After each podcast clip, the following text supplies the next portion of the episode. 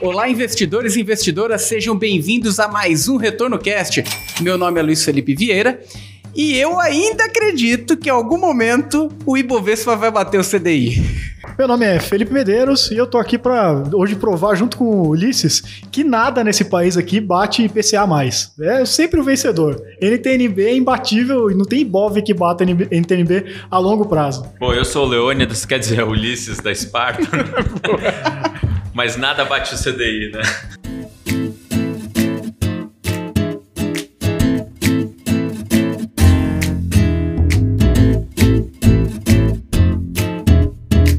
Muito bem, estamos aqui com Ulisses, CEO do Esparta, Pô, que, que prazer aí receber você novamente aí, Ulisses. Na verdade. Poxa, bacana. A gente já tava para retomar essa nossa conversa, nosso bate-papo. E não tem momento mais propício, né, Felipe? Ah, cara, agora todo mundo cansou desse negócio de bolsa. O Ibov deu uma patinadinha por um ano e a galera já não quer saber. Tá todo mundo migrando para renda fixa. Um ano não, foi seis meses só. De... é, exatamente. já virou, pô, o Ibov é porcaria, eu quero tudo em renda fixa, né? Pô, tem muito investidor de é, arrojada de longo prazo, né? Desde que todo dia. Né? É, eu, eu, eu, tive, tive uma pessoa próxima que falou: putz, eu, eu quero ganhar do, do Ibovespa. Ah, legal, ganhar do Ibovespa pra você é ganhar dinheiro. É, mas quando cai o Ibovespa, eu quero ganhar do CDI. Eu falei, pô, me ensina essa mágica aí. tá fácil. tá fácil. E Ulisses, Cara, que país, hein? Quem é brasileiro aí sabe o que a gente tá falando. Vocês que estão há longo tempo aí de jornada aí, bastante expertise aí. É, Brasil não é para amadores, hein, Ulisses? A gente então, passa essa, por. Essa frase é ótima, né? Que eu não sei se é para amadores, não é para amadores ou só para amadores, né? Eu, eu nunca sei resolver essa, essa frase, cara. Mas de fato a gente tem, assim, infelizmente a gente tem vários turbulências, vários voos de galinha, né? E, e tem que lidar com isso. E na verdade a gente, assim, é quando parece que as coisas estão embalando, de repente vem lá e vem uma sacolejada, né? E daí a gente volta para juro de dois dígitos, né? Quando achou que isso daí já tinha ficado para trás, né? E até lembrando esse ponto, né?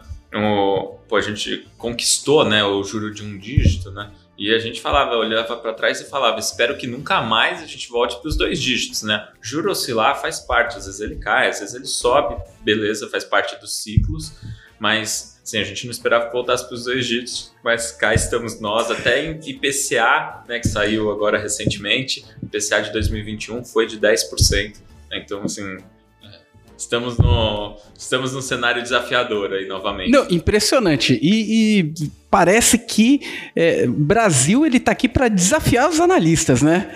Cara, eu nem trouxe os dados porque coisa absurda. Você pega as análises, as, todas as casas de análise, início de 2021, você pega como fechou, parece que era o seguinte: ah, se você apostar o contrário do que esse cara tá falando, você acerta, né? É, é impressionante o que que, que, Pô, que acontece. E, e é, é, duro porque as coisas de fato mudam muito em muito pouco tempo, né? Então, vou, a gente mesmo no começo do ano passado passado a gente era dos pessimistas, né? Que achava que a Selic podia passar de 5% até o final do ano, né? Veja, passar de 5% a gente está em 9 indo para sei lá quanto. Né?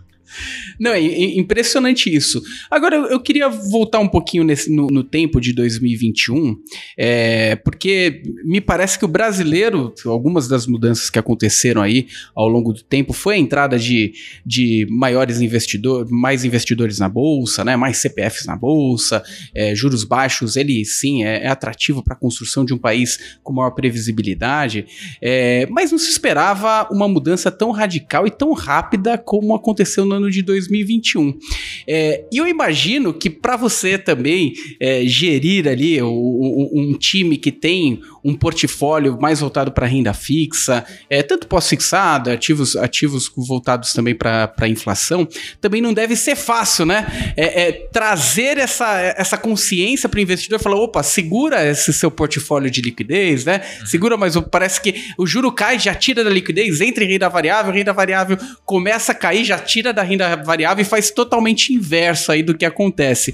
E como que foi para vocês o gerenciamento do ano de 2021, Ulisses? É muito louco que aqui no Brasil assim, a gente passa por um momento de mudança dramática nas sugestões de como investir. Né? Então, se a gente vê é, há um ou dois anos atrás, de repente estava caindo o juro, estava todo mundo falando assim: olha, agora tem que mudar totalmente. Renda fixa morreu, lembra? Renda fixa morreu. Galera, vamos ter que tomar mais risco. Aí você pega e olha o que, que aconteceu com o pessoal que tomou mais risco. Via de regra, perdeu dinheiro. Né? Então, assim, em vez de. Não é que você ganhou, mas ganhou menos. Não, você perdeu, né? Então, o cara que aumentou o risco do portfólio para supostamente é, atender essa falta de retorno por causa do novo cenário, que vai ter que tomar mais risco na verdade, assim, o que é importante na hora de definir o portfólio é seguir o seu perfil de risco, o seu suitability, tá? Então não tem essa de ficar tentando adivinhar, não, agora eu vou aumentar o risco, agora eu vou diminuir. Cara, você vai lá, o, o seu tamanho de risco no portfólio vai ser dado pelo seu suitability, ponto. Não tem essa de agora tem que tomar mais risco, agora tem que tomar menos.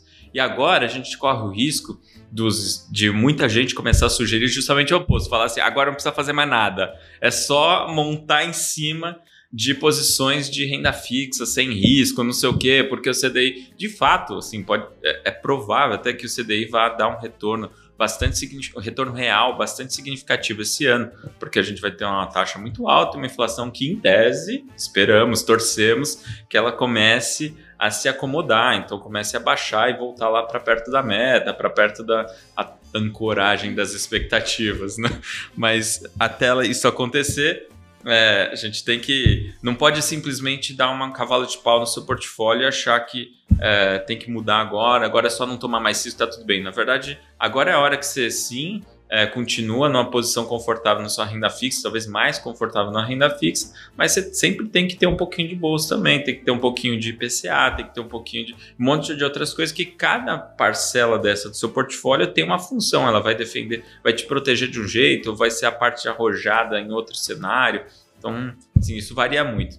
E aí, você vê, quando a gente tá. Você perguntou como que foi 2021 esse cenário desafiador. Cara, pra gente é um negócio interessante, né? Como a gente tá dentro só de uma única classe, né? Na verdade, o que a gente tem que fazer é uma análise mais micro, né? A gente tem que entrar dentro das empresas e entender o que está acontecendo com cada empresa, né? A gente tem que desviar das bolas fora, né? Então a gente tem que basicamente é, fugir das empresas que podem ter maior dificuldade, que podem vir a ter inadimplência, afinal a gente mexe com crédito. Né? E a gente está num momento muito interessante que assim, Uh, a gente olha o cenário macro, né? então uma taxa de juros mais alta, a gente vê qual que é o impacto disso no desempenho ali do crédito privado, né? dos ativos. Então você começa a ter mais demanda de fato por crédito privado, né? por ativos de renda fixa em geral, você logo vê que começa a ter mais comprador, então os preços começam a subir mais, então você tem que ver, opa, exagerou, não exagerou, então você tem que estar tá sempre reavaliando se tem mais espaço. Então no final, as variáveis que a gente está controlando ali nessa parte, assim, pô, tenho títulos aqui de um ano, ou de cinco anos, ou de dez, né? Então, você,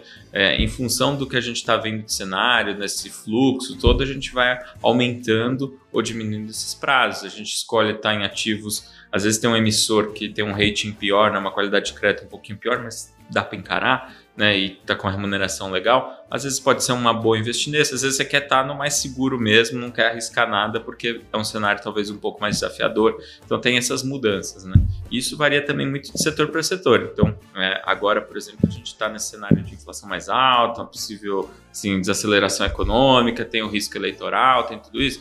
Então, o setor de varejo, o setor imobiliário ali, no crédito, a gente está um pouco mais receoso. Então, vamos deixar isso daqui de lado. Em compensação, por exemplo, a gente pega um setor de energia elétrica, está indo super bem. É um setor que protege da inflação, o, o business é protegido da inflação, tal. Então, assim, é, tem mais estabilidade no longo prazo, né? Então a gente acaba priorizando esse tipo de setor nesse momento, né? E cara, uma coisa que você, a Sparta é desde 2008 93. 93, caramba, é. chutei bem errado 20, então. Quase 30 anos. Quase cara. 30 anos. Só. Então, Você começou com 10. não, não tava lá ainda. Ele estava na, tá, na escola ainda. Mas, é, então, pô, tem mais história ainda para contar. Porque eu queria te perguntar é o seguinte, né? Como que foi a evolução é, da, principalmente do, do, trato, que é uma coisa que eu sempre ouço é, gestor de, de, renda fixa, de crédito privado, dizer que dá algum trabalho, é a gestão de liquidez né, das ah, carteiras sim. de crédito privado, porque dá uma osciladinha na marcação a mercado, o público lá, o cotista se desespera, sai resgatando e tem que vender a qualquer custo, né? E dá aquelas coisas, né? Mas, pô, acho que duas coisas que mudaram bastante. Eu ia pegar de 2008 para cá, mas estão 30 anos muito mais, né? É, mas eu diria assim que mudou bastante nos últimos, talvez, 3, 4 anos, ou até mais, desde 2016 ali, mais ou menos. Acho que a primeira, a gente tem um mercado secundário de crédito privado muito mais vivo, né? Muito mais liquidez do que a gente Muito tinha. mais maduro. Muito mais maduro do que a gente tinha, sei lá, 5, 10 anos atrás, né? E o segundo, que eu acho que aí você pode comentar um pouquinho pra gente, né? Como é que foi a, a educação mesmo do cotista desse tipo de fundo? Porque, assim, é, se me não me falha a memória, acho que final de 2019 teve uma chacoalhada forte em todo o mercado de, de crédito privado, e aí o, o cotista descobriu que existe a marcação a mercado, né? Exatamente. E, e no começo, acho que, não no começo, mas lá no meio da pandemia, até teve é, LFT, né? Tesouro Selic Até- marcando negativo e os caras descobriram que até Selic. Até o Tesouro Selic oscila, né? Então, acho que hoje, talvez, é, aí você pode dizer pra gente, né? Você tem até um cotista mais educado que é um pouco melhor para você conseguir fazer essa gestão da carteira de um fundo de crédito privado, né? Cara, tem várias coisas interessantes pra gente falar aqui, né? Primeiro que, por exemplo, em 2008, né, lá nos Estados Unidos, na Europa, no- nos mercados internacionais mais maduros, oscilou bastante os mercados de renda fixa. Daí você olha aqui o crédito privado no Brasil não oscilou. Por quê? Porque não tinha negócio, então não tinha marcação a mercado, né? Então não tinha referência de preço. Então não oscilou nada aqui. Não porque não foi afetado as empresas, também foram afetadas aqui, como foram afetadas fora e tal. Mas aqui é, não teve oscilação, porque o mercado era muito incipiente. Era um clubinho fechado ali, meia dúzia de asset de banco e acabou, né? É, a gente mesmo, a gente já está com 10 anos, né? o Sparta Top vai completar 10 anos no mês que vem, né? Nosso fundo mais antigo de crédito. E a gente viu uma evolução enorme nesse, nesse tempo todo, né? Então, quando chacoalhou, na pandemia principalmente, que chacoalhou o mercado de crédito privado, na verdade, assim, foi uma coisa que a gente sempre tratava em teoria, porque a gente falava um dia vai acontecer, a gente não sabia que ia ser naquele momento. Mas a gente sempre tratava que, meu, vai ter uma hora que pode dar uma chacoalhada mais forte, sim, porque os preços eles oscilam de fato, como acontece em qualquer mercado maduro. Uma vez que a gente está evoluindo, né, nos últimos anos, né, então chegou esse momento em que é, passou a ter mais oscilação. Mas o investidor também tem, assim, a gente vê que ele vai mudando com o tempo, ele vai aprendendo com algumas coisas, né? Então, por exemplo, é, todo mundo que tinha, assim, em 2018, 2019, cresceram muitos fundos de zero, né? De crédito, né? Então, cara vai lá, reserva de emergência, fundo com crédito. Você fala, assim, conceitualmente tá errado, né? Mas, assim, nunca tinha dado nenhum problema. Então, como que o investidor ia saber, né? Assim, tinha, tinha muito, eu ouvi muito disso, né? E, de fato, ali quando chegou a pandemia, chacoalhou pra caramba. Então, o cara, pô, mas tava com fundo de zero conservador. E daí você viu os fundos de zero conservadores perdendo mais do que os fundos de 30. Então, então aquele primeiro nó na cabeça do investidor. Ele falava,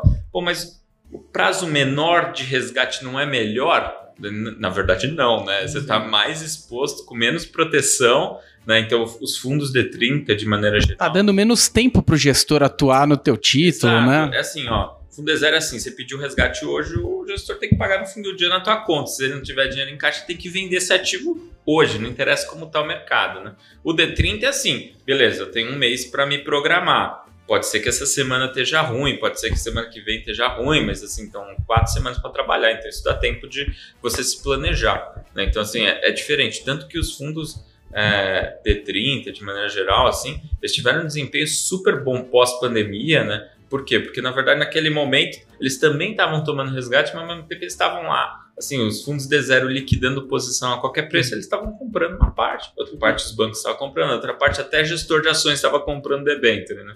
Mas beleza. E aí, meio que assim, o investidor, então, foi lá e falou assim, aprendi fundo de crédito chacoalha, mas aí você vai ver o que, que, os, fundos, o que, que os investidores estão comprando hoje, fundo de zero. E aí, é, o investidor, só que hoje ele está mais esperto, ele já sabe o que, que aconteceu. Pode oscilar. Então, o que, que eu vou fazer? Se oscilar, eu sou o primeiro a sair. Aí você fala, putz, não, cara, não, tá tudo errado. Será que não tá vendo? Não, é sério, eu ouço isso direto. Não, agora a gente só fica um pouco mais esperto, qualquer coisa eu tiro antes de. Eu falo, pô, tira antes aquele otimismo, né? Tem bola de cristal. Né? É, não dá, né? Assim, é, é terrível. Na verdade, isso só vai fazer com que o próximo movimento, provavelmente, vai ser mais acentuado. Então, em vez de levar, sei lá, é, duas, três semanas ali para os preços do, de renda fixa se ajustarem, talvez na próxima vez se ajuste em uma semana, entendeu? Então não vai dar tempo, né? E, e aí vai criar um problema mais grave. Né? mais agudo. Então e, é uma coisa muito louca isso. E Ulisses, na parte operacional e técnica mesmo, quando, quando você está lá no dia a dia, com seus analistas, com os gestores que compõem lá a, o seu time, é, e olha um mercado que está atrativo, né, para renda fixa. Aparentemente tem uma simetria interessante. Hoje títulos aí pagando uh, acima do IPCA, valores reais realmente bem atrativos, principalmente quando a gente olha o histórico recente ali, acho que desde o governo Dilma a gente não via títulos com, com, com alguns níveis de atratividade como a gente está vendo hoje. Não coça um pouquinho de falar, cara, eu, eu quero pesar esse fundo meu aqui de crédito privado aqui, que tem uma, uma liquidez um pouco menor, de 30 aqui, é, dá para carregar um pouquinho mais esse título de inflação, reduzir um pouquinho mais a liquidez desse, desse fundo. Tem, tem como gerenciar isso ou vocês estão meio travados na parte. Ah, não, liquidez menos de 20 eu não fico com menos de 20% de liquidez. Como? Ótimo, ótimo ponto, Luiz de fato a gente tem algumas, assim, a gente tem alguma margem de manobra, né? Mas aí o que aconteceu, né, foi interessante, né? Com esse negócio todo de ter chacoalhado o mercado também, né? A gente viu que o investidor de fato ele começou a entender que de fato tem um pouco mais de risco, beleza? E aí ele começou a aceitar um pouco mais de produtos com mais risco. Então o que, que a gente começa a falar assim? Pô, será que a gente precisa ficar preso no CDI? tem aquela crença de que nada, nada rende mais que CDI, né? Só que aí a gente foi lá e falou assim, cara, então vamos começar a tirar os mandrakes aqui da cartola, né? E aí a gente foi lá e falou assim, tem um cara que rende mais que CDI, chama IMAB5. Só que ele oscila. Então, ele pode ter um mês ali negativo, você olha os últimos 10 anos, ele às vezes tem um mês negativo num ano, tem dois, tem três, sei lá, mas coisa pequena, mas aí você vai ver quanto ele rende, ele rende na média 2,5% ao ano acima do CDI. Aí você fala, pô, tem retorno aí. Então, tem negócio, tem negócio aqui. Olha só o que eu tô falando. A gente fala lá, pô, vamos fazer a gestão de renda fixa lá para ganhar é, 1,3% acima do CDI, que é a média que a gente tem de longo prazo nos nossos fundos lá como Sparta Top. Beleza, mas cara, se você mudar de indexador, você pode ganhar 2,5% ao ano acima do CDI na média, né? Então não é travado assim, mas na média deu isso nos últimos 10 anos, é possível que vai continuar dando, tal, não sei o quê. É. Pô, então é só mudar o indexador, né? É. E dá pra gente colocar mais o spread de crédito em cima disso. Dá. Pô, mas aí fica um retorno espetacular. É isso. Então, o que a gente mudou é, não foi nem só dentro do próprio produto. Dentro do próprio produto, a gente pode sair de um prazo lá de dois, um prazo médio de dois anos e para dois anos e meio. Dá para fazer isso? Dá três, hum, ousado, às vezes, dependente, se tiver todos os astros alinhados, dá, é, eventualmente você recolhe depois, né? você faz isso temporariamente. Ah, beleza. Agora, você pode criar produtos mais sofisticados, e foi isso que a gente começou a fazer em 2020, fez o ano passado e deve continuar fazendo esse ano. Né? Então, a gente está lançando todos os nossos produtos que antes tinha a versão CDI, agora a gente está lançando a versão IMAB5 detesto esse nome porque parece complicado e tal, mas é, é indexada à inflação, basicamente. É protegido pela inflação mais uma taxa de juros. Né? E esse mesmo IBAN B5, né, é, os títulos indexados à inflação, eles oscilam com o tempo. Então, olha só, no começo do ano passado, né, então, no começo de 2021, pô, eles estavam, esse, esse indexador estava pagando IPCA mais um. Aí você fala, pô, IPCA mais um é magro, né? Um pouquinho em cima da, da inflação só, né? Pô, agora tá pagando IPCA mais 5,5 agora. E aí você fala assim, pô, teve todo um ajuste ao longo do ano passado nesse indexador, então saiu de PCA mais 1 para PCA mais 5,5 e rendeu acima do CDI mesmo assim. Aí você fala, pô, como assim? Porque teve uma inflação muito alta, então protegeu e ainda pagou a conta de todo o ajuste de taxa. E aí quando você olha para frente, você fala, cara, agora você está investido em PCA mais 5,5 mais o spread de crédito que você pode colocar em cima. Então, assim, você pode ter um retorno espetacular para frente. Então, o que a gente veio fazendo foi lançar produtos mais sofisticados. Que acho que o investidor ele está avançando de fato na educação financeira de maneira geral Sim. e permite fundos mais sofisticados também que vão render mais no final. Tem um pouquinho mais, não tem mágica, tem que ter um pouquinho mais de risco, mas também que vai render mais. E aí a gente lançou desde fundo aberto, né, que eu acho que é o, o que o investidor está mais acostumado, aquele lá que você aplica e resgata, né? Basicamente. E tem, a gente lançou também no ano passado o Juro 11, que foi o nosso primeiro fundo listado em bolsa. E acho que ele assim, é totalmente inovador em um aspecto que é o fato de não ter pedido de resgate. Né? Então o fundo assim, ele faz uma oferta, tem um determinado número de cotas em circulação, e aí se o investidor quiser sair, o que ele faz? Ele vende para um outro. É igual o fundo imobiliário, é igual uma ação, igual outros é, instrumentos que o investidor já conhece Então, basicamente, você vai lá na, na B3, digita o ticker lá, juro 11, e você vende a sua cota. Ou então você compra, né? E daí recebe os dividendos, né? A gente deve pagar, é, a expectativa de pagar mensalmente, né? Os dividendos. E aí é um fundo que é mais eficiente na gestão. Por quê? Porque como você não tem resgate, aí sim você pode fazer isso que você falou.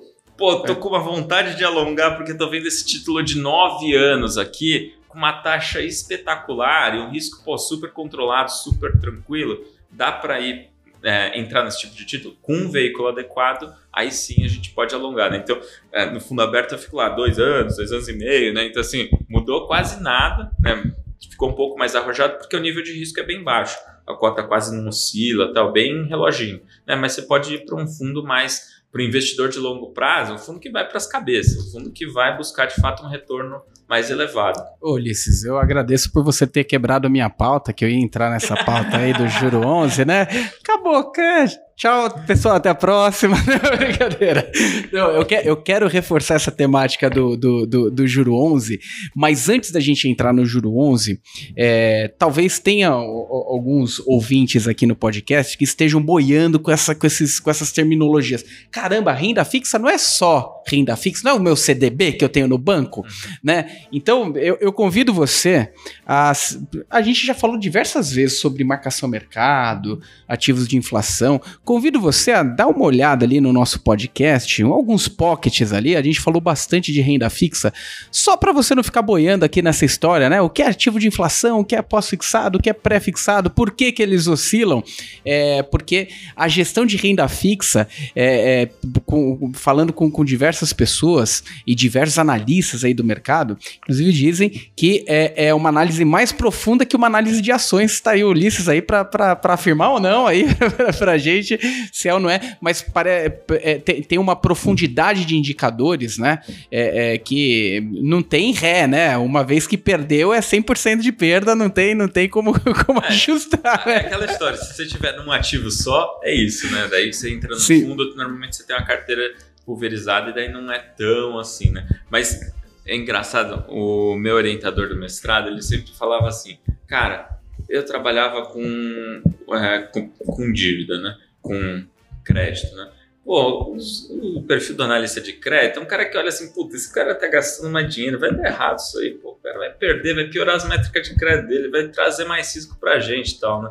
E aí, falou, eu trabalhava do lado dos caras de equities, dos caras de ações, dos analistas os caras, os analistas de ações eram caras otimistas, assim, caras alegres, pessoas extrovertidas, né? Ele falava assim: pô, o supermercado, não sei o que, começou a gastar mais com ar-condicionado, vai gastar uma nota para trocar toda a estrutura, colocar ar-condicionado, porque vai melhorar a experiência do cliente e tal, não sei o que, vai vender mais, no final a ação vai subir, vai explodir de subir. Aí o cara lá de. E o cara de dívida falou assim: puta, esses caras vão fazer uma puta experiência, gastar uma baita grana. Será que esse negócio vai ter retorno mesmo? Por que, que não faz uma experiência menor para ter certeza antes? Então, assim, é, é legal que o, os perfis são bem diferentes, né? É, e, e, assim, quando a gente está olhando para esse mundo de renda fixa, a gente olha, é fazer continha mesmo. Uma coisa que eu acho bem legal na renda fixa é que assim, você compra um, um ativo de renda fixa e tá lá, ó, CDI mais 2. Então, cara, quanto vai render esse CDI mais 2? Ou então você vai comprar naquele CDB que vai pagar 13% ao ano. Então você sabe quanto você vai ganhar, você já sabe quanto você vai ter lá na frente. Né? Quando você compra ação, não, você compra ação por 5 reais. Quanto que vai valer? Não sei. Né? E aí você não sabe qual é a expectativa de retorno que está embutida nela, né? Pode ser, cara, pode cair, pode subir, né? É variável, né? Então acho que essa é a diferença bem gritante, né? Então quando você quando você está negociando a renda fixa, você já está olhando direto para a expectativa de retorno, está na tua cara, você só não enxerga se não quiser. Mesmo o fundo, que às vezes o investidor fala assim, pô, mas e o fundo? Você está comprando a cota, né? Cara, se olhar todo o fundo de renda fixa, vai falar assim, qual que é a taxa média da carteira? Tem que olhar sempre. Sempre vai estar tá falando, ó, nossa expectativa é CDI, nossa taxa média hoje é CDI mais 2, CDI mais 3, sei lá, vai ter. Alguma taxa Sim. vai ter, IPCA mais 6, beleza, tá lá, tá Sempre tem, é só você olhar. É, e, é, e é interessante essa minúcia de, de olhar para a renda fixa. Me parece realmente uma análise muito mais pé no chão e momento da empresa, né, cara, com capacidade. E quando, quando vai para o mercado de equity, existe mesmo essa. Cara, eu tô olhando o seu fluxo para 30 anos aqui, se eu trago o valor presente, né? Um negócio bem animador, né? Perpetuidade, né? Nossa. É exatamente isso. É, eu não sei se você tem alguma pergunta sobre, sobre o tema, mas eu queria entrar agora na ideia da ETF, cara, que eu acho que a gente vai se aprofundar um pouquinho e esse, esse tema vai levar um pouquinho de tempo. De deixa eu começar então o assunto, porque eu quero falar mesmo sobre essa questão, é, até que você estava falando de, ah, você entra no título, você sabe que ele vai te pagar, sei lá, CDI mais dois, ou IPCA mais cinco, ou qualquer coisa assim, né? E uma coisa que, que eu acho que fica um pouco é, abstrata, vou colocar assim, né, pro, pro investidor, é que quando ele compra um título, sim, ele sabe, ah, eu comprei aqui um título que vai me pagar IPCA mais 5, então ele vai receber IPCA mais 5 redondinho, que é um título só, né, com prazo, né, com vencimento, tudo já negociado no momento da compra. Mas num fundo, seja um fundo é, comum, né, tradicional e tal, ou seja, no modelo de ETF, ele não está comprando um título, ele está comprando uma carteira e é, ele não vai. Essa, esse fundo, em geral, não tem um prazo de vencimento, com, algumas exceções, né? Mas na maioria dos casos ele vai tender a perpetuidade. Né? Ele, ah, entra aquele dinheiro, ele compra mais um título, e entra aquele dinheiro, ele compra mais um título. Aí tem marcação a mercado, tem negociações, às vezes o gestor é, faz operações também na curva. Na hora que ele vai investir, então, num fundo de renda fixa, ele não tem essa previsibilidade tão clara, né? Como que o, investidor consegue no final, então, ter uma noção de, olha, quanto que eu posso esperar de retorno nesse fundo? Como ah. que ele pode fazer alguma continha para chegar nisso? Vou te contar quais são as coisas que tem que olhar, então. Olha o segredo, olha o segredo. É, isso aí, tem que saber isso mesmo. Mas as perguntas são essas mesmo. Olha, Nath, já prepara a thumb aqui pro YouTube. Segredo para se olhar na renda fixa. A caixa preta da, da Esparta foi a. Ó, então é aquela coisa, eu falei, quando você entra no fundo, você tá lá comprando assim, você tá se for um fundo aberto, né, que eles, a gente investe normalmente na plataforma, aplica resgate, não sei o que, você vai ah, investir 50 mil reais, né? Beleza, né? Mas você tá. Ah, eu tenho uma quantidade de cotas, um preço. Ah, beleza, mas assim, você não tá vendo tão na cara assim é, qual que é a expectativa de retorno. Então você tem que procurar. Então, assim, é uma das coisas importantes. É, as pessoas. É engraçado, vou fazer uma digressão aqui. Tinha, um, tinha uma pessoa que me falou assim: Cara, você sabe por que, que as pessoas perguntam qual que é a taxa de administração do fundo? Aí eu, para saber quanto ela está pagando? Não, não, porque elas já ouviram falar que fundo tem taxa de administração e elas querem mostrar que elas sabem alguma coisa do assunto.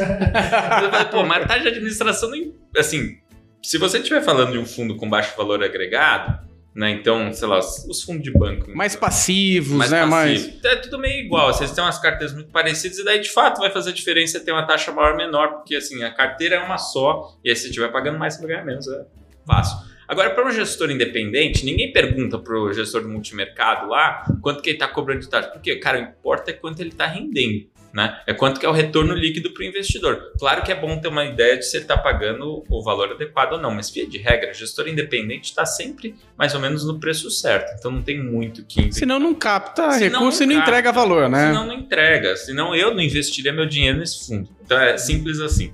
Então, e o que, que o cara deveria perguntar no fundo de renda fixa? Não, mas qual que é a expectativa de retorno? Então pode ser ou uma forma de meta ou numa forma de. E qual que é a taxa média da carteira hoje? Já vai te dar uma boa noção do que, que é. Então, assim como no CDB você está investindo uma taxa, num fundo você pode perguntar qual que é a taxa média da carteira. E aí no CDB você também tem um prazo de investimento. Três anos. Três anos vai pingar o dinheiro de volta na minha conta. Beleza. É, num fundo, você, tem, você não tem isso, você vai estar sempre reinvestindo, beleza? Mas você pode também sempre fazer uma pergunta: e qual que é o prazo médio do fundo? Ou qual que é o nome técnico? É duration. Né? Qual, que é, qual que é esse nome que a gente usa? Por quê? Porque dá uma ideia de qual que é o prazo que você está investindo. Então, no fundo tem lá a duration de CDI mais, de dois anos e paga CDI mais dois, então é como se tivesse mais ou menos garantido por dois anos aquela duration. Claro que o gestor ele também pode compra, vende tal, mas assim, a gente pode supor também que o gestor vai estar sempre trabalhando para melhorar a carteira, né? Então, conforme ele vai ganhando mais dinheiro, ele vai, pô, esse título aqui tá ficando pior, vou vender, vou comprar um outro melhor, vou aumentar a taxa média, não sei o que, então, então está sempre tentando melhorar a carteira. Então, o fundo, ele tem uma, é, tem uma métrica importante que é a duration, que é para ter uma ideia de prazo, assim, então para ficar mais comparável entre os fundos. E quanto maior o prazo, mais risco tem. Então, assim, pô, você olhar um fundo que tem um prazo médio de 7 anos, pô, isso daí pode oscilar, hein? É, pode oscilar bem mais. Falar, ah, não, esse fundo tem um prazo médio de dois anos, tá? Então ele deve oscilar mais ou menos um terço do que oscila aqui de sete anos. É, e é assim que funciona. Né? Então, para o investidor ter uma sensibilidade na parte de fundos, ele pode perguntar quanto que é a taxa média e quanto que é o prazo médio da carteira. E isso, isso normalmente é dado em cartas mensais, trimestrais, ou é algo Normal... que tem que ter que acessar direto a gestora? Como, como que é feito? tudo que a lâmina tem, assim, tudo que é material de fundo, assim, fundo de renda fixa que não tiver essa métrica é estranho. fique, fique com o pé atrás, é, né? Normalmente tem ele. Ou, normalmente, assim, vai estar, tá assim, bem claro qual que é a meta e normalmente também tem qual que é a taxa média da carteira. Às vezes tem que olhar, ler um pouquinho material tal, mas pelo menos é mais importante você saber qual é a taxa média do que qual é a taxa de administração. Né? Acho que esse que é, o, é uma informação importante. Né? E a gente tá, tava conversando né, de algumas dificuldades. Poxa, o cara foi lá, pediu resgate, o gestor corre atrás do, do, do dinheiro. É de zero, o cara tá ali, perde o cabelo para liquidar o fundo. Não tô falando que você tem fundo E zero, né? Porque não, não né? Cabelo, então, cara. exato, exato. É, o Ulisses tinha um topetão, só fundo de zero, brincadeira. brincadeira. Não, mas é, é, tem D30, o cara consegue gerenciar melhor. Aí vocês vêm com uma sacada chamada Juro 11, que dá uma maior tranquilidade para o gestor, porque ele não tem que ficar vendendo o ativo quando alguém vende a cota, porque não vende é, a, a, cota direto, no, né, não é um resgate direto no fundo, ela vende no secundário para outro investidor que tenha interesse naquilo. Como que funciona essa dinâmica e qual a principal diferença de você ter um fundo aberto aí no mercado, que pode receber aportes, pode receber resgates, e um fundo que ele tem a sistemática de uma ETF. Qual que é a principal diferença ali na gestão? Ah, legal. Eu vou dar um exemplo aqui para a gente tentar ilustrar de uma outra forma isso que você está me perguntando. Show. Imagina que eu sou gestor de um fundo aberto, como é de fato a maior parte dos fundos da Spark, e aí estou lá eu preocupado mais com liquidez do que com risco de crédito risco de crédito, bem ou mal, tem lá a equipe de analista tal, tá olhando os números, tá vendo a empresa. Agora, risco de liquidez, cara, será que eu vou conseguir vender o dia que eu precisar? Sim, isso já é outra, é, é, muito mais é muito mais subjetivo, né? Muito mais qualitativo, então é mais difícil de gerenciar. Então, acho que o risco de liquidez no crédito ele é muito mais relevante do que o risco de crédito. Olha que coisa maluca. E aí, sabendo disso, eu vou, eu não quero entrar num risco de liquidez muito absurdo. Então, o que, que, eu vou fazer? Eu vou limitar a exposição na minha carteira. Então, o prazo médio não vai ser tão grande, não vou concentrar muito num emissor, vou ter uma carteira bem pulverizada, vou ter um, uma reserva de caixa relevante em função de qual que é o padrão de resgate que eu costumo ter. Então, no final, o que, que eu estou fazendo? Eu estou pensando que, dado que eu posso precisar prover liquidez para os investidores a qualquer momento, eu estou limitando o quanto de risco eu posso tomar.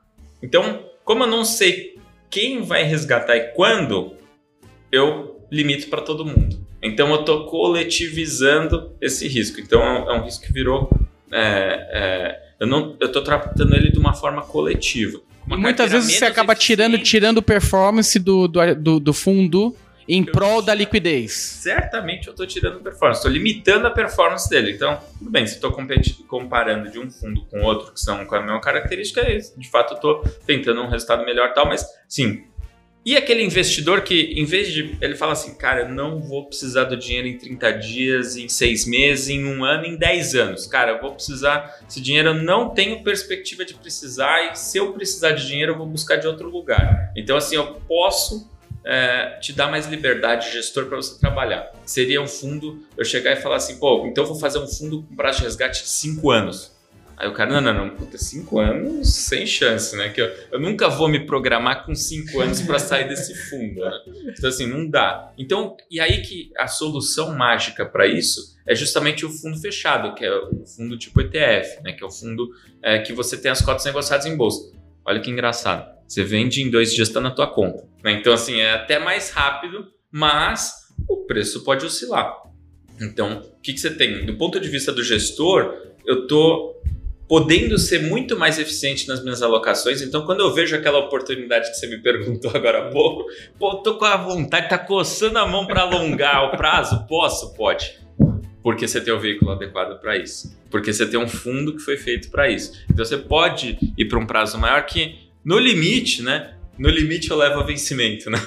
Eu, eu espero o título vencer, mesmo que eu não consiga vender antes, tá? Mas é uma coisa que você pensou antes de entrar e pelo risco de crédito você está confortável, você só não sabe se vai ter liquidez. Beleza, é, para isso se você tiver um veículo é, listado, tá, um veículo fechado, está resolvido. Já o fundo, o que, que você está fazendo na prática? Individualizando o risco de liquidez. Ou seja, se alguém precisa sair antes, cara, e se for um momento ruim para sair, cara, a decisão do investidor de sair. Então, assim, cada um está arcando com o seu próprio custo de sair da cota. Mas para o gestor, ele pode trabalhar no máximo de eficiência. E vamos combinar: você tem uma equipe enorme de gestão lá, porra, caras que estão 24 horas por dia pensando nisso, fizeram, tem certificação, tem experiência, tem não sei o quê. Cara, deixa eles fazerem o máximo que eles conseguem nesse negócio. E você, a hora que precisar, assim, vai de uma questão de você se programar. Pô, precisei mesmo, assim, realmente não dá planejado, vai custar um pouquinho. Beleza, então você vai lá, paga um pouquinho e sai. Ou às vezes nem, nem custa, né? A gente tá sempre falando do caso. Às vezes nem custa, às vezes tá, tá com ganho acumulado, já pega, já sai, beleza. É, mas você está passando essa responsabilidade do risco de liquidez para o investidor. Então, acho que isso traz muito mais eficiência para o fundo. Então, ele fica limitando. Boa. E, e, tem um segundo aspecto nessa questão de. Você até falou mesmo de precificação, porque você vende para um outro investidor, no caso do fundo listado, né? É, mas assim, quando ele investe num fundo tradicional, ele não tem o risco de, vou chamar de precificação aqui, não sei se é o termo correto, né? É, porque quem vai marcar a cota ali é o administrador. Então ele vai olhar quanto que foi negociado lá aqueles títulos da carteira no mercado secundário, marcar quanto que está valendo o patrimônio do fundo e pronto, esse é o valor da cota.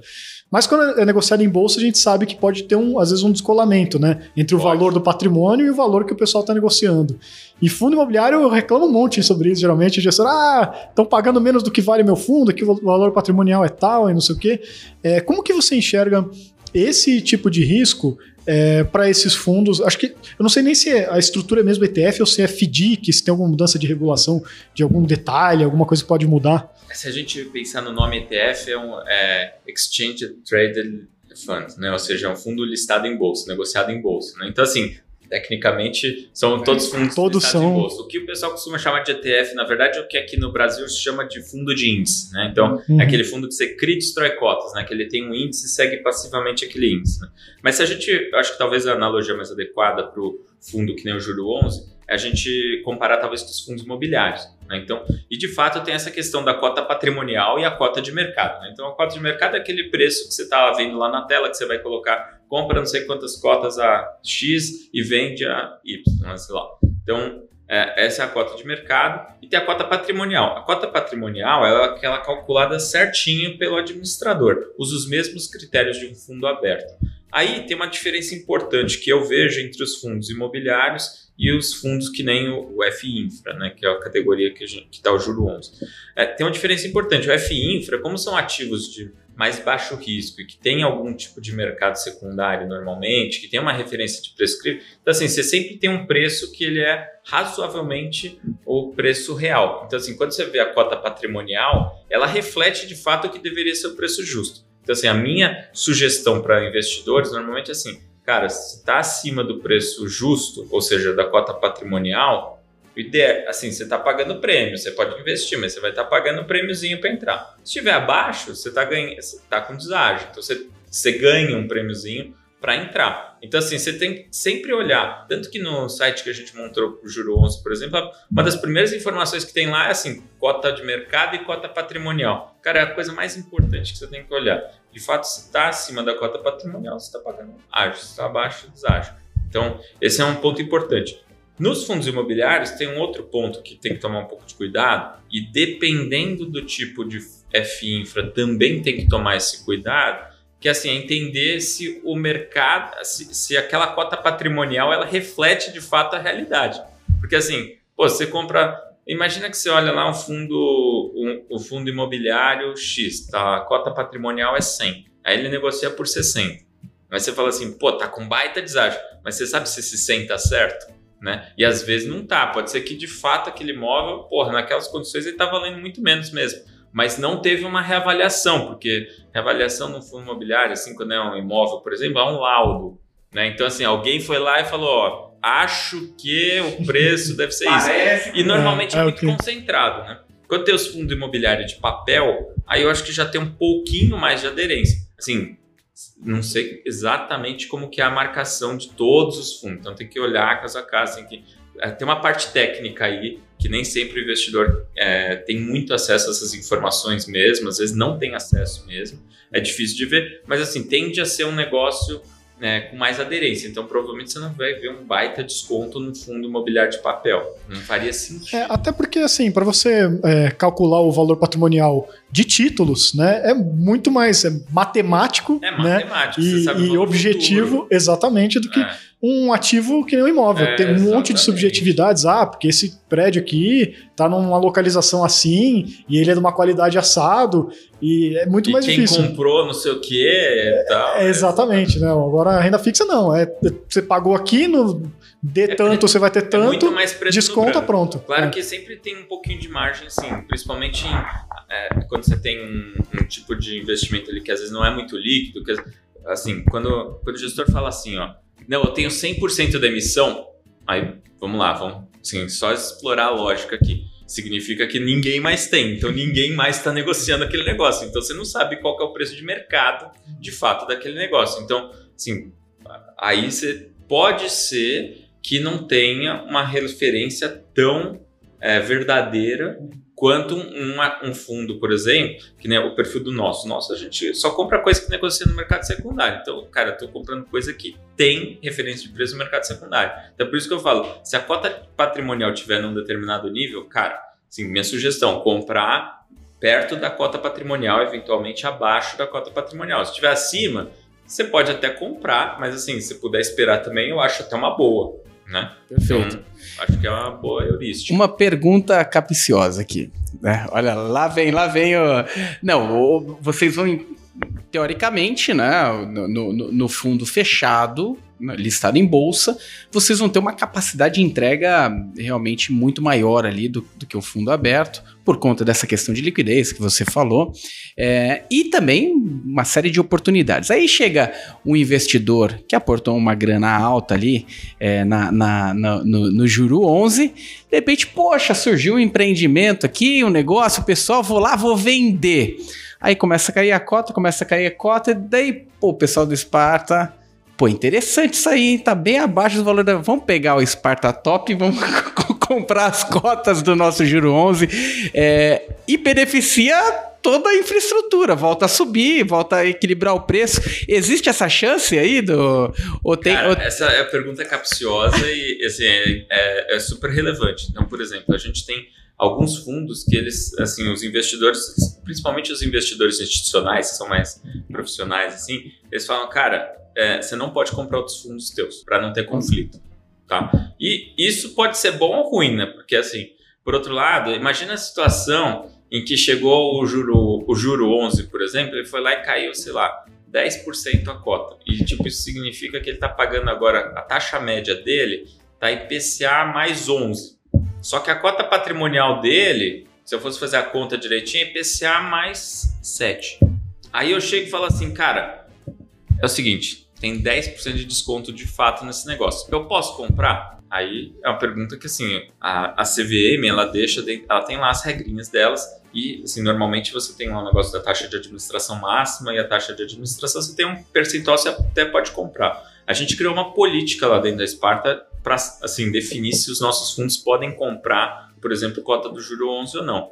E aí tem, por exemplo, um dos fundos do Sparta Top, a gente falou assim, meu, se ele cair 10% a cota, de repente a gente pode comprar, a gente pode avaliar e pode comprar, porque tem um baita desconto, né? Eventualmente a gente não teria restrição para comprar um pouco, claro, também não vai exagerar, tá? porque sempre tem o negócio de ter um conflito de interesse. Outra coisa que é super importante nesse tipo de fundo é a gente deixar bem claro é, qual que é a carteira do fundo. Então, se olhar, a gente tem um relatório, deve publicar todo mês esse relatório bem na virada do mês, para deixar claro qual que era a carteira qual que era a sensibilidade e tem até no próprio relatório ele tem uma tabelinha que tem assim, para cada preço, quanto que é a expectativa de taxa média, já considerando esse ágil, deságio e tal. Então fica bem claro para o investidor se é uma boa comprar ou não naquele preço. Então, assim, a decisão, a tomada de decisão que a gente vai ter no final, assim, é olhando exatamente as mesmas critérios que o investidor que não seja Esparta, né, pudesse tomar. Então, assim, cara, se tiver 10% de desconto, para, assim, um prazo médio de dois anos, tá, significa 5 pontos percentuais a mais na yield. Pô, faz pode ser que faça. Então, pode ser que a gente tenha é, interesse em comprar. E não só do nosso, tá? E aí eu acho que é um Sim. ponto importante. Né? Por exemplo, se a gente pegar um, um fundo super conhecido, acho que é, um, acho não, o maior que tem de FI Infra no mercado, que é o fundo da Kiné, pô, na, se a gente olhar na crise, ele descolou do patrimonial, do, do, da cota patrimonial um monte, caiu é, dezenas de pontos percentuais a mais, né? Então você tinha uma oportunidade única ali para comprar. Então assim, você poderia comprar e, e não nada impede que a gente também com alguns dos nossos fundos a gente tem mandatos que permitem fazer isso, a gente poderia comprar outros fundos que eventualmente estão com desconto também, se a gente tem uma expectativa de que pode convergir, tal, aquela história. Pô, eu vou comprar essa carteira aqui, ela tem uma taxa média de IPCA mais 6, por exemplo. Aí eu vejo lá que tem um fundo que tem exatamente essa carteira e está negociando tipo num preço muito, mais, muito menor, como se fosse IPCA mais 10. Não, não me parece bom tomar o risco de IPCA mais 6, mas ganhando IPCA mais 10? Sim, então pode ser uma oportunidade de fato.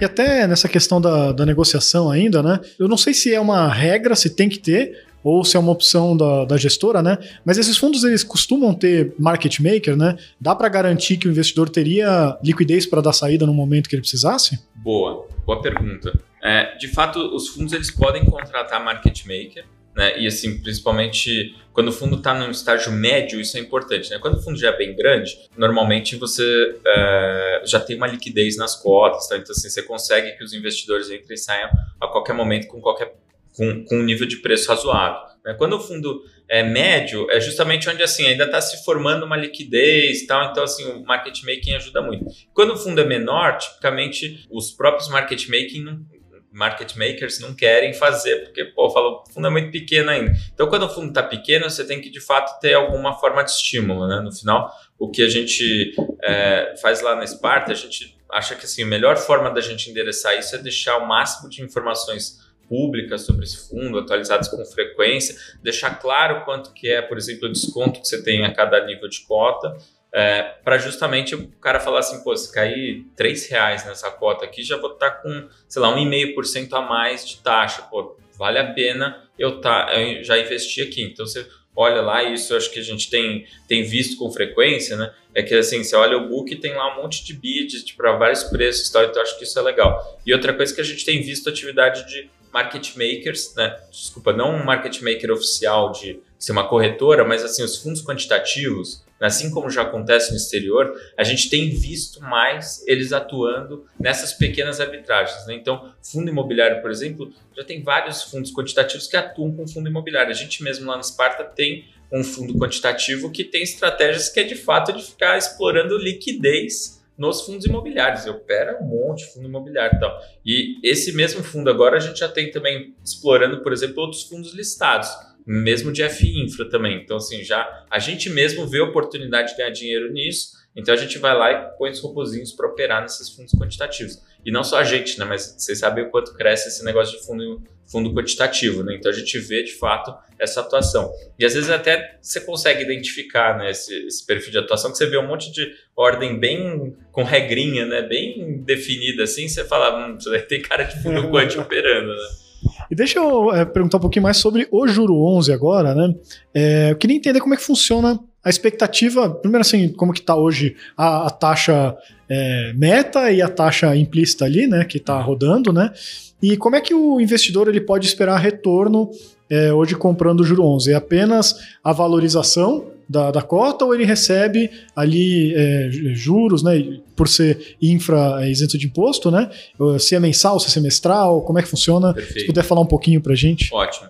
A ideia, é, a ideia desse fundo é que conforme a gente vai tendo retorno, a gente vai transformando tudo isso daí em distribuição de rendimento. Então vamos dizer que ao longo do tempo a cota vai estar sempre ali em torno de 100.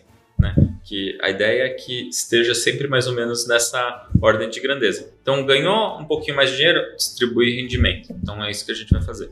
A expectativa é que a gente tenha pagamentos de rendimentos mensais E aí varia um pouco porque você tem que ter resultado acumulado para poder distribuir. Então, assim, não é que todo mês vai ter, mas pode ter todo mês. Né? Então, essa é a nossa expectativa. É, o fundo hoje, né, agora 31 do 12, né, a taxa média dele, da carteira dele era IPCA mais é, 7,3%. Né? Então, isso está lá no relatório é, mensal de dezembro. É, e a gente tem uma duration lá e daí tem uma questão lá que tem que olhar qual que é a duration exatamente, qual que é a sensibilidade. E assim, ao longo do tempo, possivelmente ela não, assim, de um mês para o outro, ela não deve ter oscilações muito relevantes na taxa média da carteira. Então é razoável esperar que é mais ou menos aquela taxa. E é sempre importante você estar tá olhando também a cota patrimonial para ver quanto que é o desempenho. Né? Um fundo também, é, os fundos também não podem divulgar desempenho nos primeiros seis meses. Então a gente lançou o fundo em dezembro, então assim até o relatório de junho vai ser diferente dos outros, mas até lá o relatório ele não aborda a questão de quanto rendeu ou não. Isso não significa que não está rendendo e nem significa que não vai ter dividendos. Nossa expectativa é que a partir de janeiro a gente já comece a ter os pagamentos de dividendos, né? E aí você tem, assim, o que que, o que, que é razoável o investidor esperar de um fundo como esse, né? Então, é, uma coisa a questão da taxa média da carteira, né? Então aquilo você vai ganhar é, isso ao longo do tempo, né? Por outro lado, você tem outros, outros componentes de retorno, né? Você pode ter as oscilações do mercado que podem ser a favor ou contra, e tem os ganhos que a gente chama de gestão ativa, né? Então, é aquela história, pô, vi lá uma oportunidade, tem um título que a gente sabe que vale IPCA mais 6, por exemplo, o investidor está vendendo lá o título IPCA mais 8, por quê? Porque ele quer sair daquele título, né?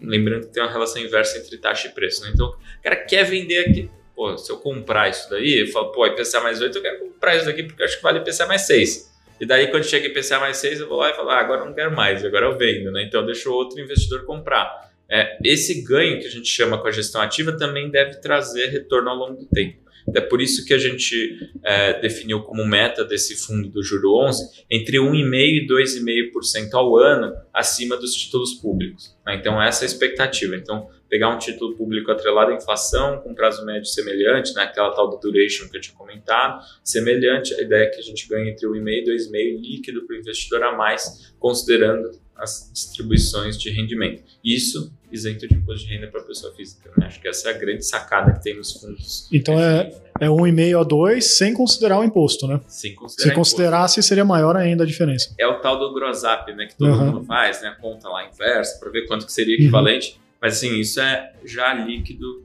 é, de imposto de renda também para o investidor pessoa física. Pô, é um excelente mecanismo aí, então, de, de geração de renda mesmo, Esse, né? Exatamente. E se a gente pensar, né? Por exemplo, já teve gente perguntando Pô, mas comparando esse fundo com os fundos abertos de vocês, então, é, o objetivo de retorno desse fundo é muito maior. Mas também, assim, é, tem mais risco, né? Ele pode oscilar e se você precisar da liquidez algum, a qualquer momento, assim, depende de quanto está a cota. Se a cota estiver acima da patrimonial, pode até ser bom. Uhum. Se estiver abaixo e você tiver que vender naquele momento, talvez não seja ideal, mas se você precisar, você faz a conta de quanto você precisa ou não. Por isso que a ideia aqui é, de fato, focar no investidor de longo prazo. Então, assim, é uma uhum. estrutura que ela foi otimizada pensando no investidor de longo prazo. Para o investidor que assim, ah, pode ser que eu precise do recurso no fim do ano, pode, pode ser assim, uma reserva que assim, não, não é minha reserva de emergência, mas pode ser que eu precise, uhum. sei lá, vou comprar um imóvel, não sei o quê. Beleza, aí um fundo aberto talvez seja é melhor. Você vai ganhar menos, mas assim, você não vai ter a incerteza na hora de pedir o resgate. É, e até traduzindo aqui para o investidor, como você estava explicando que o fundo fechado te dá a oportunidade de pegar títulos mais longos, então a duration vai ser maior, né? Perfeito. E com isso, quer dizer que sempre que tiver oscilação na taxa de juros, o juro 11 vai ser mais robusto, né? mais brusco do que o fundo aberto. Exatamente, ele pode oscilar um pouquinho mais. E, e assim, é, é, o que eu falei, não tem mágica, né? Você sempre tem que. O que a gente tem que otimizar não é só retorno, é relação de retorno sobre risco. Uhum. Então a gente pode buscar um retorno maior mas também vai comportar um risco um pouquinho maior também. O que a gente quer melhorar é a relação de retorno sobre risco. Então, um pouco mais de risco, mas bem mais de retorno. É isso que a gente está buscando. Boa. E só para colocar aqui os pingos nos is, né, de, de, fundo imobiliário e fundo infra, né, a diferença basicamente dos fundos imobiliários de papel para esses fundos, que nem o Juro 11, né, que é o FI Infra que você falou, é basicamente porque o, o imobiliário ele vai negociar CRI, LCI e o infra vai ser mais debêntures incentivadas, é basicamente isso? Essencialmente é isso, né? Assim, tem uma diferença de tributação que o, o FI Infra ele é totalmente isento para a pessoa física, tanto ganho de capital quanto os rendimentos. Hum, e no caso é dos fundos imobiliários, se você comprar uma cota por 100 e ela for para 110, aquele ganho Uhum. ali, né, aquilo Capital. lá é ganho de capital, tem tributado, acho que é 20% alíquota. Uhum. E o rendimento que você recebe lá periodicamente na sua conta, esse sim é isento, né? Então tem uma diferença na tributação. E dentro do fundo, o que, que compra é isso? Acho que a principal diferença é essa. Um é foco no setor imobiliário, né? então é CRI, LCI, etc. O outro são as debêntures incentivadas, então é o setor de infraestrutura, né? Então, empresas de energia, saneamento, transporte, etc. E Ulisses, é, eu não poderia finalizar o podcast sem a gente saber quais são os planos da Esparta daqui pra frente. Diz aí pra gente, abra o seu coração. Ho- hoje, hoje vocês estão estão com, com uma gestão de, de, de qual 4 volume? bi e meio. 4 bi e Então, meio. hoje a gente está em torno de 4 bi e meio. É, a gente já teve mais, já teve menos aí nos últimos anos, né? A gente está num, num momento em que a gente voltou a crescer o patrimônio sob gestão. A gente quase dobrou já em relação a 18 meses atrás. É, e basicamente a gente está nesse ciclo de alta de juros, então é um momento muito favorável para a renda fixa, ficar mais atrativa, aquela coisa. Você falava, muita gente, apesar de tudo aquilo que eu falei lá de suitability no começo, né, o pessoal gosta mesmo de aproveitar aquela oportunidade. e tal. Então, você via lá em 2020, ninguém queria saber de CDI, e a gente só tinha fundo CDI. Então, assim, beleza, né? Então, foi aí que a gente começou a abrir Sim. também espaço para os fundos indexados IPCA. Então, assim, a gente, é, hoje, assim, o- agora a gente está para lançar aí, iminência de lançar a versão Previdência também em Ah, IPCA+, né, em IMA B5, né, e aí a gente vai ter praticamente toda a nossa grade de produtos na versão CDI, na versão é, IPCA. IPCA. Legal. Então, acho que esse é legal. A gente está num momento de alta de juros, então é um momento que tem de fato mais captação é, nos fundos de renda fixa. É interessante que a gente está captando também nos fundos IPCA, então assim, é bem óbvio que é bom um momento para CDI, mas você vê os investidores, muitos investidores profissionais, com horizonte de mais longo prazo ou mais arrojados, também investindo nos fundos indexados IPCA. Então acho que isso é uma ótima leitura, porque sim, o CDI pode ser que caia daqui a pouco, né? Ele está subindo, daí, sei lá, o que vem pode ser que já esteja caindo e tal. E quando você faz uma alocação no IPCA, você trava por um prazo maior aquela rentabilidade melhor. Então está num momento também interessante, vai aí do perfil de risco. Então a gente está num momento de crescimento e ao mesmo tempo acho que diferente de 2019, por exemplo, que a gente estava crescendo muito também, mas os spreads de crédito, né, aquela remuneração do título privado em relação ao título público, ela estava muito magra lá em 2019. E agora a gente está com um nível de spread muito alto, é muito bom para o investidor. Então a gente está com uma perspectiva favorável tanto do ponto de vista de crédito quanto do ponto de vista do indexador. Então assim, é um momento super bom para renda fixa. e, Assim, a gente está vendo altas oportunidades e por isso que a gente está criando produtos novos, até produtos mais sofisticados, como a gente é, tem feito no, ao longo da nossa história, para de fato é, ir agregando mais valor para os investidores. Legal, então para 2022 a gente pode esperar uma previdência agora do, do Sparta. Vamos ter previdência indexada à inflação também. Perfeito. Não, Tá no show- forno. Show, show de bola.